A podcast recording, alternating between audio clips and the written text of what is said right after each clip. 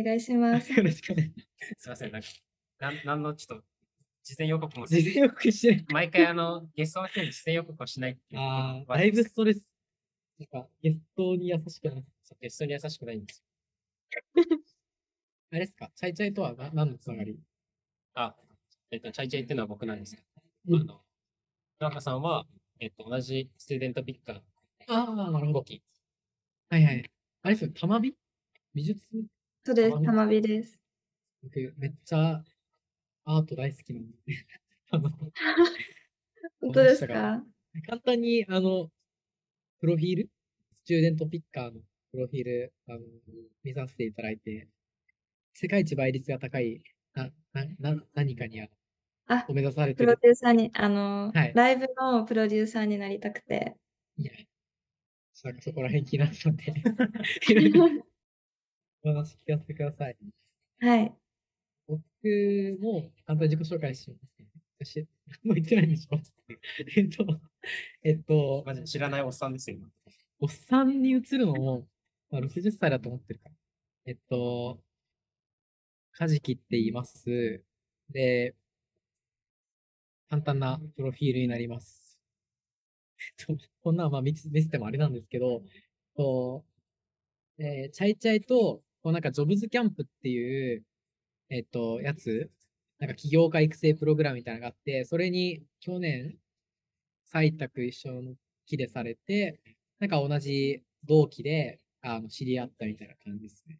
で、まあそこから今に至るんですけど、僕自身起業してて、ピエティという会社やってます。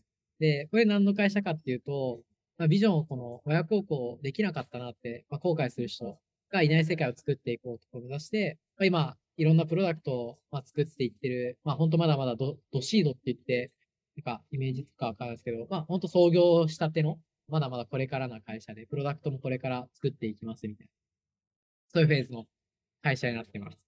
で、あの、まあ、ポッドキャスト面白いなっていうので、チャイチャイの影響を受けて、あの、聞き始め、アウトプットとしてもよくねみたいな感じで、あのは勢いで始めて、このモメンタムがあるっていう感じです。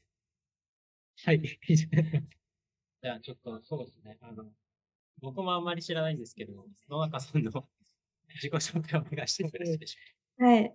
えーっと、多摩美術大学に所属してて、大学では主にメディアアートについて学んできてて、いやー、メディアアートって言うとなんか、わかりやすく言うと、現代アートみたいな感じで、えー結構何やってもいい学部で、なので映像を撮ってる子もいたり、アニメーション作ったりとか、まあ、あとは私は衣装を作ったりしてたんですけど、衣装。えーはい。いろんなメ好きなことをやって作ってきました。えメディアアートですか？はい、メディアアートです。へえ。ああ。なんでちなみにこのメディアアートの道、まあそう、もっと広く、この、まあ芸術、美術、アートの領域に興味を持ったみたいなんですか？なんかもともと私、高校の時ダンスやってて、はい。でそれで部活でダンスやってたんですけど、で、その時に全国大会に出場した時に、えー。ステージに、ステージに立った時に、このダンスから離れたくないなっていう思いが強くて、あそこからそのステージを作る側に立ちたいっていう思いが強くなって、あ。はいはいはい。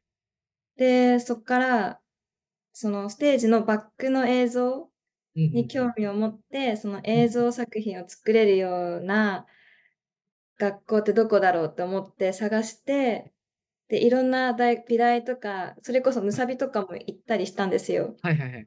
ムサビも行って、うん教授の、教授と一緒に、私は将来こういうことしたいんですけどっていう話をしたときに、できるよって言われたのは、その玉美の今所属してる学科だけで、なのでもうそこに行くしかないと思って選びましたね。なんか、え、今、な何歳ですかちなみに？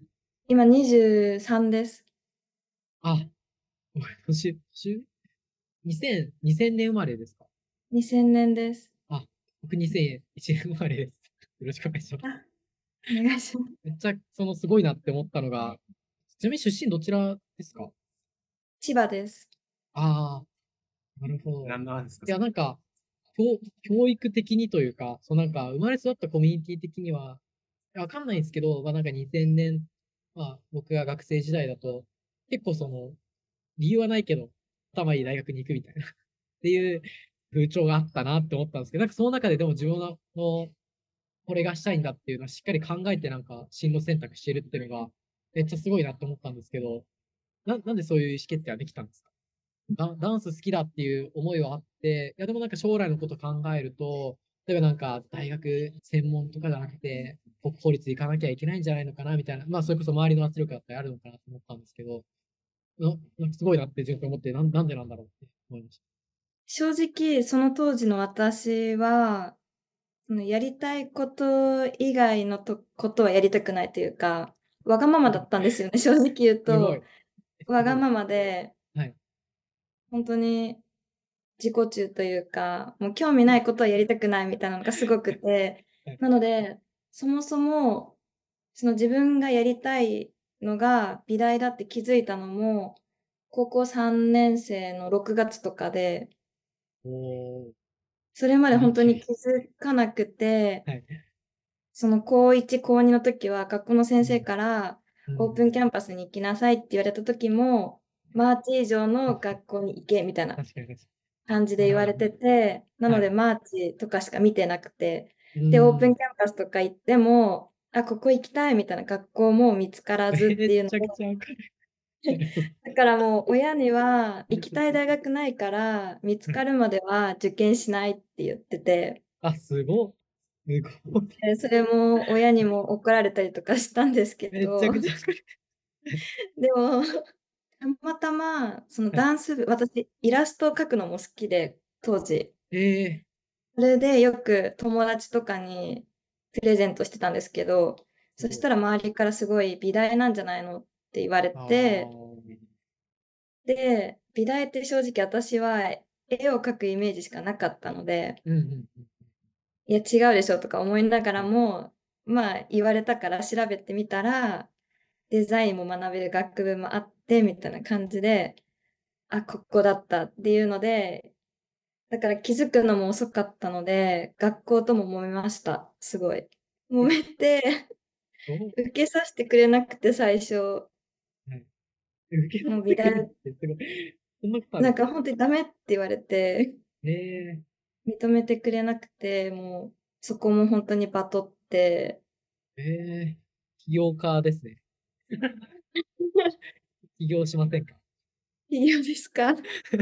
いいいいああ、もう、ぜひぜひ。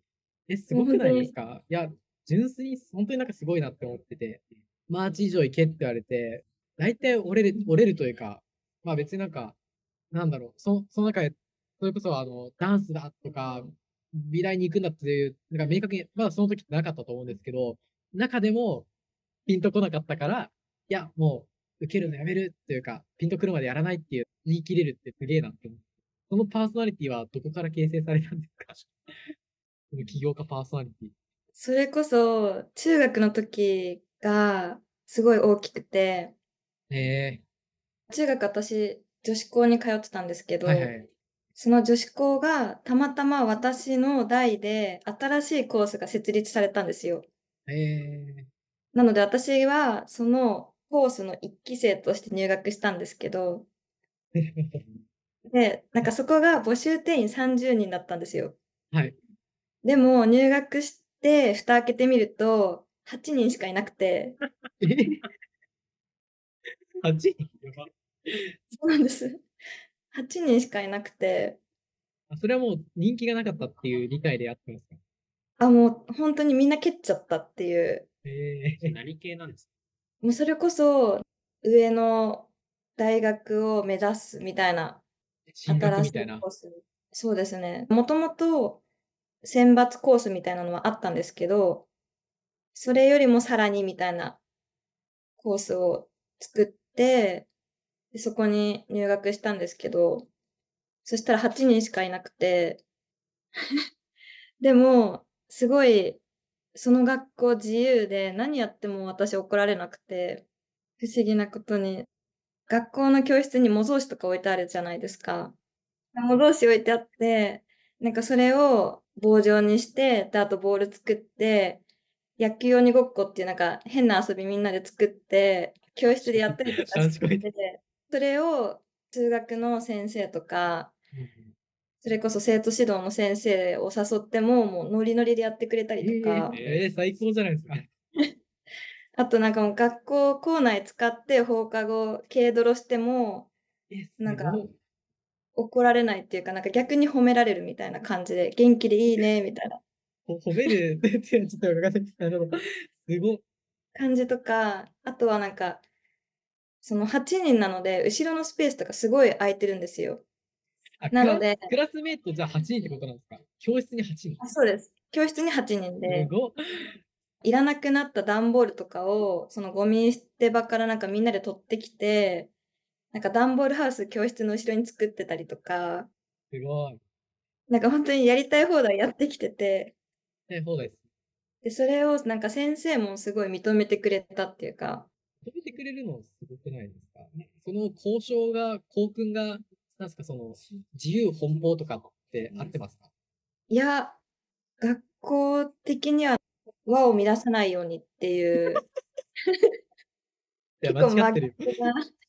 えっと、違う。なんか、すごい。あの、いろいろ間違ってる。作りたいブランドに対しての打ち手を多分間違えてます。学校側が。真逆のペルソナを。面白い。ねすごいね。だからなんかもうそこで、なんかちょっとものづくりの楽しさみたいなのも気づき始めてて、何作っても怒られないって上履きとか忘れた時も、教室にあい置いてある模造紙で、上履きみたいなの作って、なんか過ごしてたら、なんか先生、気づいた先生が逆に褒めてくれるみたいな。かっこいいねって 褒めてくれるんですよ。やばいですよね。すごいっすね。その学校、先生のババリューというか、クレド。気になるね。なんか、絶対叱らないとか、絶対褒めるみたいな教育方針なかったのかな。すごい。いや、そそれで先ほどの意思決定となんか、なんとなくなんか納得感が出てきました。すごいな。あじゃあ、その、大学行かないっていうなんか話っていうのは、まあその教育方針的には、まあ進学校というか、マーチ以上行こうぜみたいな、まあ、手で始まってるじゃないですか。なんで、いや、大学はい行って、みたいな感じで反発とか、まあなな 今の聞いたらないのかなと思ったんですけど、あ、なんかそこの進路とかどうだったんですか、学校側は。その中学と高校私違くて、そのまま私ストレート行って、あの、エスカレーターで上がらなかったんですよ。外部の私立あ、そう。そうなんです。ちょっとなんか8人ずっと6年間飽きちゃったなっていうのが3年間過ごしてて思っちゃってはい、で、新鮮感を味わいたいって思ったのと、あとあんまり部活が盛んじゃなかったんですよ。その学校自体が。何もできない。で、はい部活をちょっとガチでやりたいって思って、え部活が盛んな私立の高校に通って、で、それでその高校自体が私特待で入っちゃったので、それが余計に 先ー、生から。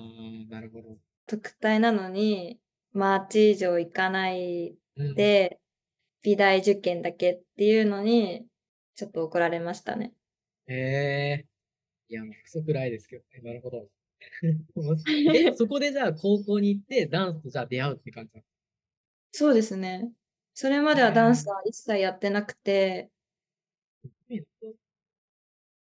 え、その中学より前までは、ちなみになんか自己表現みたいなところで言うと、抵抗あったのかな、なかったのか、どうなんですあんまりなかったのかもしれないです。なんか目立つのはかはい。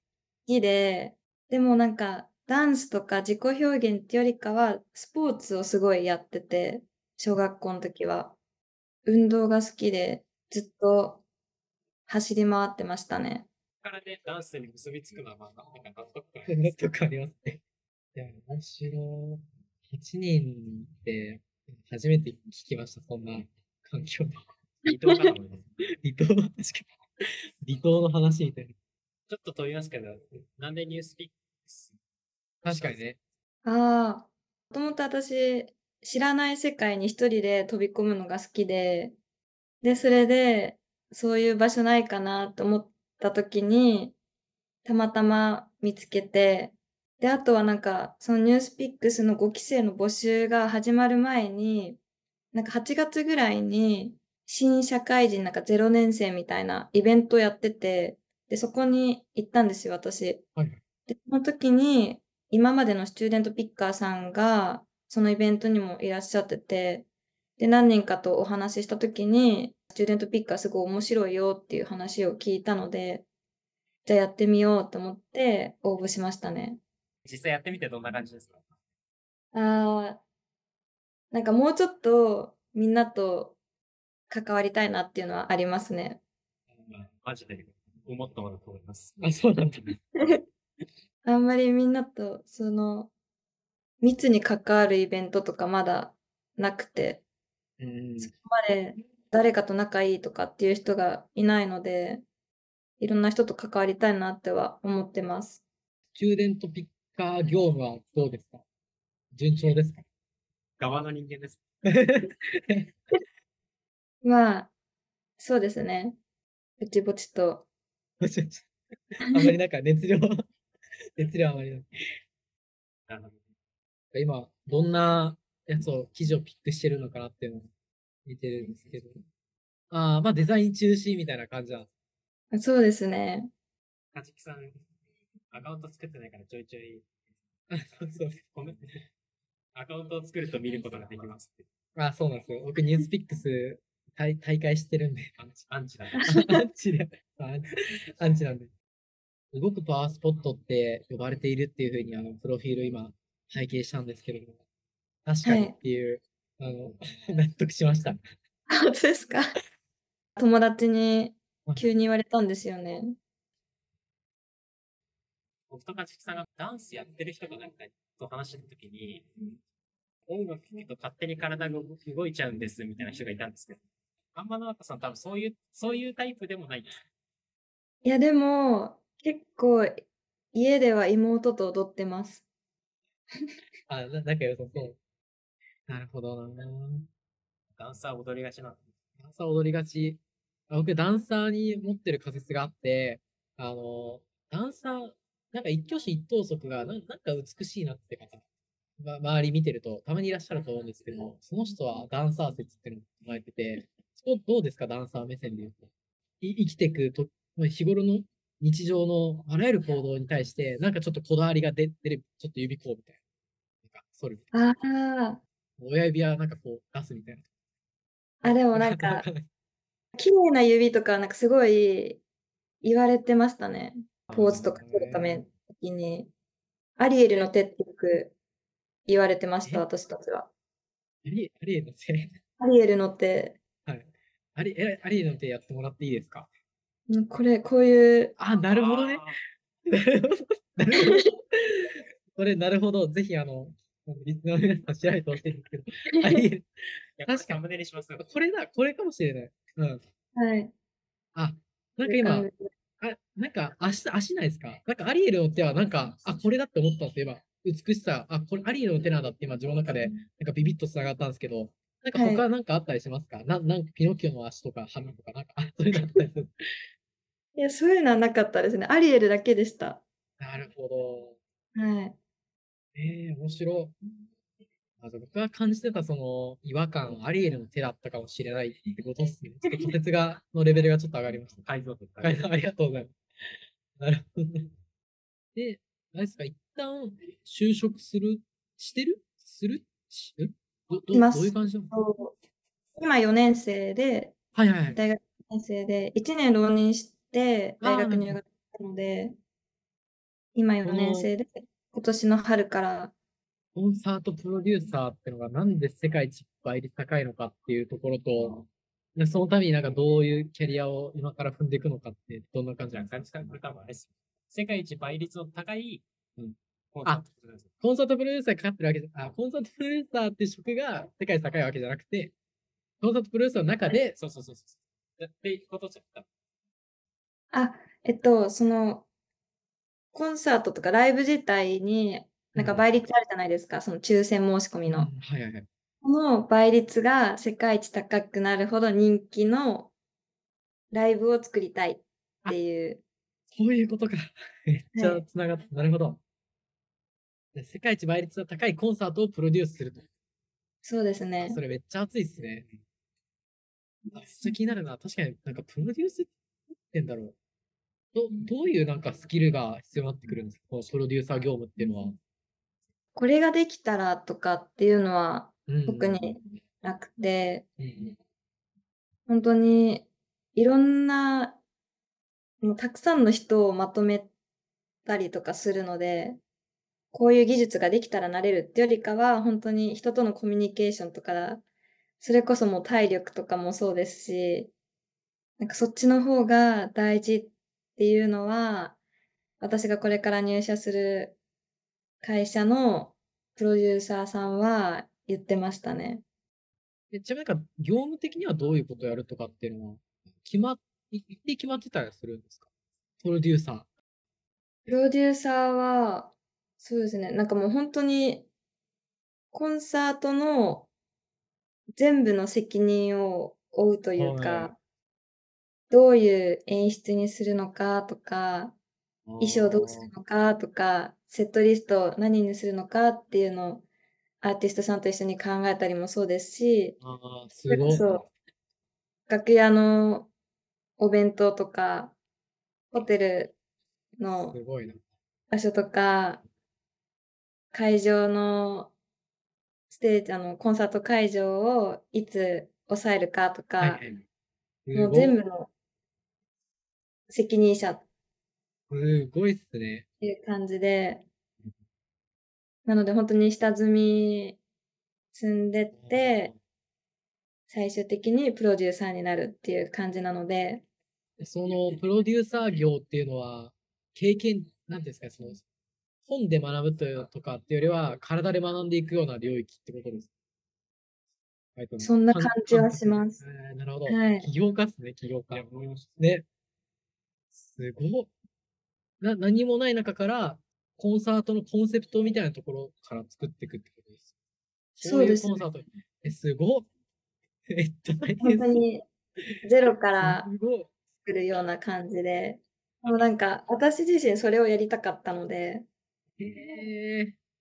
なんかその、でもツアーとかって、例えば僕サカナクション好きなんですけど、彼らは彼らでそのツアーでコンセプトあるじゃないですか。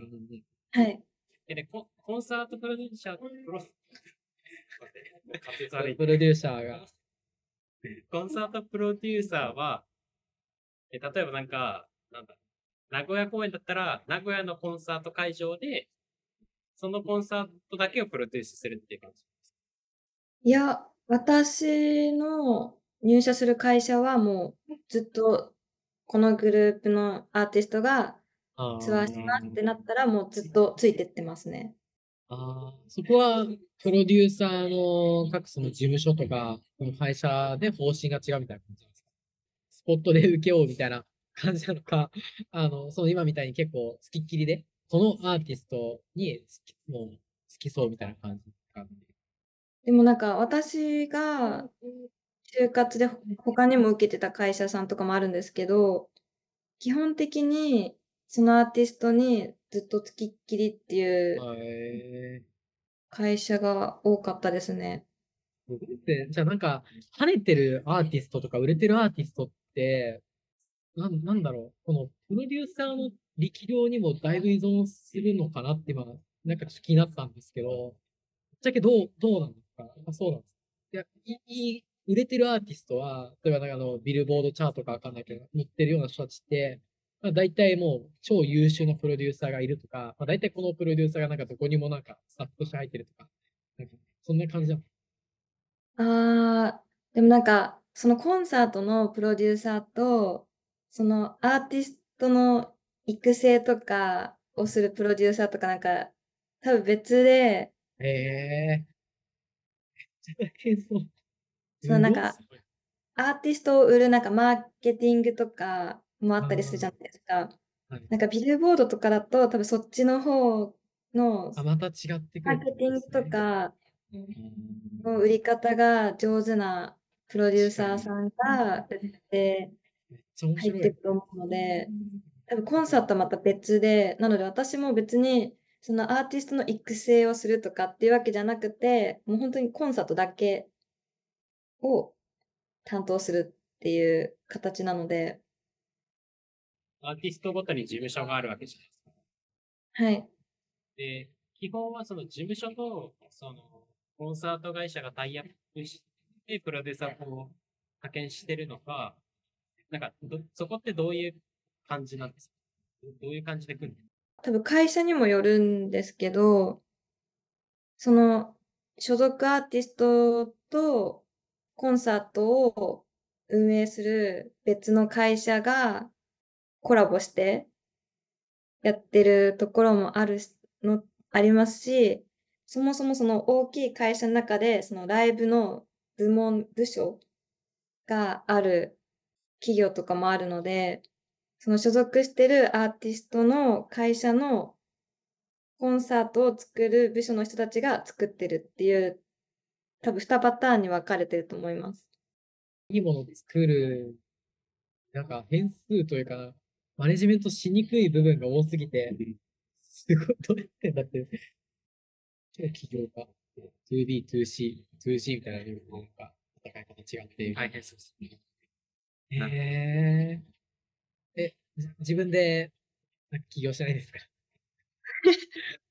その、プロデューサー事務所というか。なんか少しうん。大学生の時にちょっと考えたりはしてたんですけど、あーなんか将来、そういうチームみたいな、なんか会社とかうんはチーうんム作れたら面白いなっていうのうんは考えたことはありましたね。うん。そしたら、なんか、ですよね、その、野中株式会社の、株式会社かわかんないけど、そのプロデューサー集団の、なんかはい色、色があれば、なんか、いいっすよ。なんかけそういうものを生み出していけるけ、実、なん継続的に再現するっていうか、やってほしいですね。僕パワースポットなんで。な、なんで、謎のロジック。ええ面白い。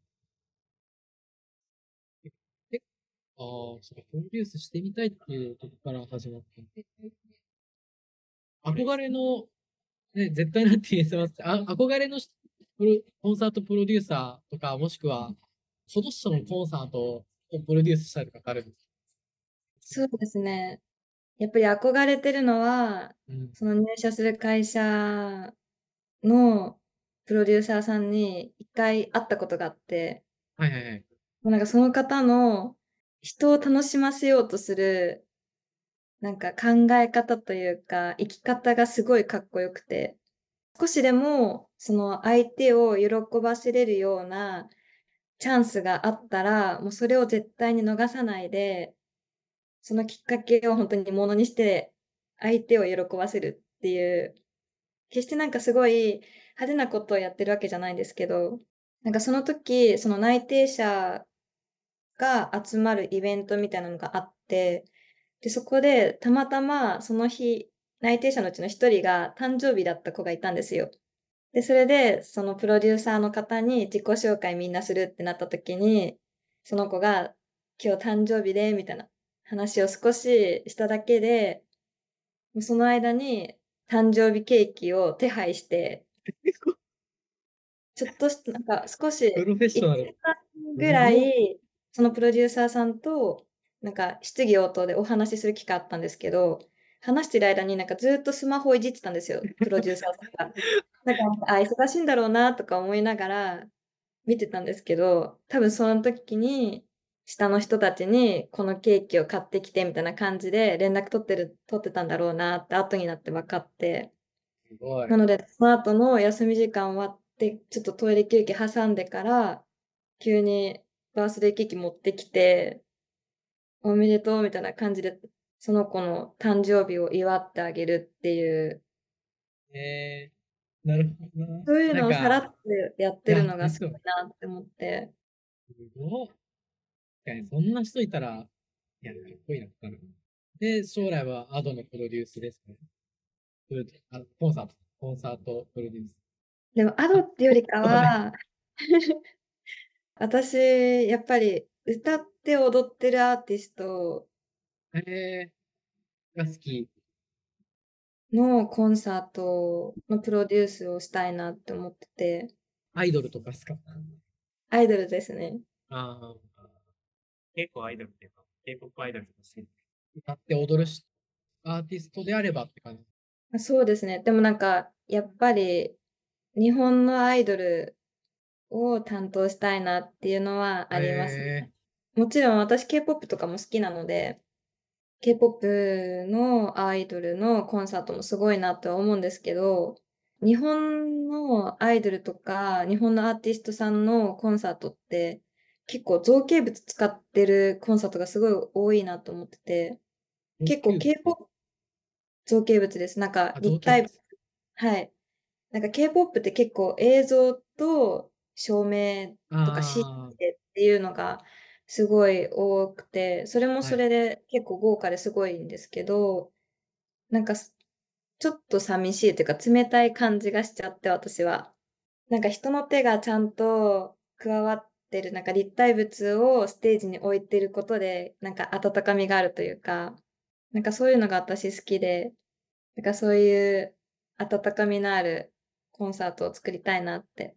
ちなみに野中さんがプロデュースするってなった時に、あの、はい。う裏道ルートで、なんか僕たちにチケットとか手配いただくことってできるんですか いや、世界一のコンサート行きたいよ。